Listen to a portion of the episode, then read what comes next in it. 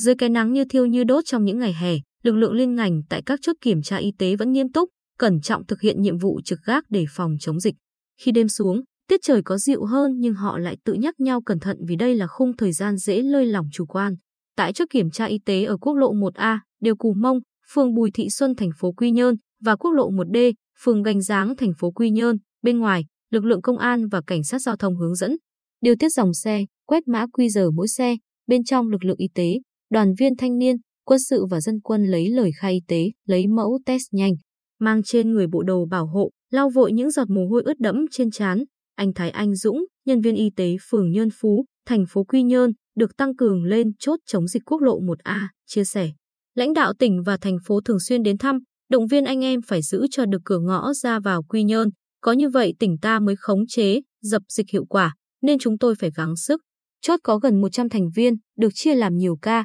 mỗi ca có 20 đến 22 người trực 8 giờ mỗi ngày để đảm bảo sức khỏe, ăn uống, sinh hoạt. Lúc cao điểm, chúng tôi kiểm tra hơn 1.000 phương tiện với hơn 2.000 người. Mấy ngày qua đỡ căng thẳng hơn vì người và phương tiện ra vào tỉnh giảm hẳn, mỗi ngày chỉ còn từ 300 đến 400 phương tiện với hơn 700 người. Gắn bó với chốt chống dịch quốc lộ 1A từ ngày thành lập, anh Lê Thành được, chiến sĩ của Trung đội Dân quân cơ động phường Bùi Thị Xuân, tâm tình, thành phố quan tâm xây dựng chốt kiên cố bằng khung thép, lợp tôn thay thế lều bạt. Nhưng do chốt nằm ở vùng trũng so với mặt đường nên nhiều đêm mưa lớn, anh em cũng phải lo tát nước để giữ nền khô ráo. Vất vả thì vất vả nhưng chúng tôi không để ảnh hưởng đến nhiệm vụ. Nhiều sinh viên và đoàn viên thanh niên cũng đã thể hiện tinh thần sung kích của tuổi trẻ khi tình nguyện tham gia chốt chống dịch. Bạn Võ Thu Hà, sinh viên khoa kinh tế và kế toán, trường Đại học Quy Nhơn, tình nguyện viên tham gia chốt chống dịch quốc lộ 1A, Bộc Bạch, Hình ảnh các lực lượng đang căng mình chống dịch đã thôi thúc em viết đơn tình nguyện tham gia trực tại chốt kiểm tra y tế. Với em cũng như các bạn trong trường,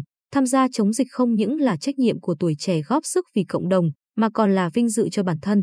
Khi toàn tỉnh thực hiện chỉ thị 15 của Thủ tướng Chính phủ, việc kiểm tra, giám sát dịch tễ càng thêm nghiêm túc, cẩn trọng để góp phần hạn chế dịch bệnh lây lan ra cộng đồng. Chị Đỗ Thị Thúy Trầm, nhân viên trạm y tế xã Cát Thành, huyện Phù Cát, thực hiện nhiệm vụ test nhanh tại chốt kiểm tra y tế cảng cá Đề Di, chia sẻ.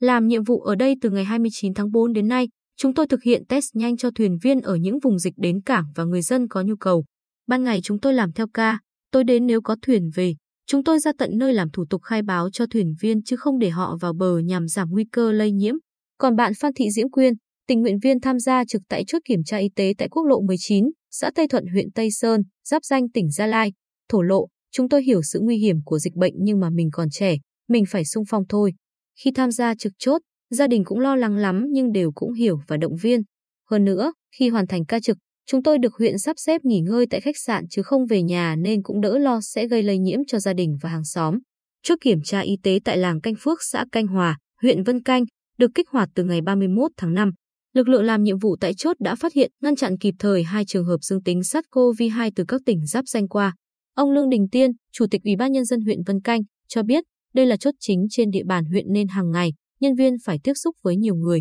do vậy rất nguy hiểm. Chúng tôi trang bị đầy đủ trang phục bảo hộ, khẩu trang N95, kính chống giọt bắn cho nhân viên trực chốt. Tại chốt, chúng tôi kéo điện đến nơi và khoan giếng để đảm bảo sinh hoạt của nhân viên được thoải mái hơn, đồng thời bố trí chỗ ăn nghỉ tại trường tiểu học Canh Thuận cho các cán bộ trực tại chốt. Hiện huyện Hoài Ân cũng đã thành lập 4 chốt tại các tuyến DT630, DT638, DT639 và đập lại Giang. Ông Nguyễn Hữu Khúc, Chủ tịch Ủy ban Nhân dân huyện Hoài Ân, cho biết, dù trong hoàn cảnh nào, lực lượng trên tuyến đầu chống dịch rất quan trọng, nên phải quan tâm cho anh em. Theo đó, chúng tôi đã bố trí 22 phòng tại khách sạn Tường Duy để lực lượng làm nhiệm vụ tại các chốt kiểm tra y tế và tại các vùng dịch nghỉ ngơi.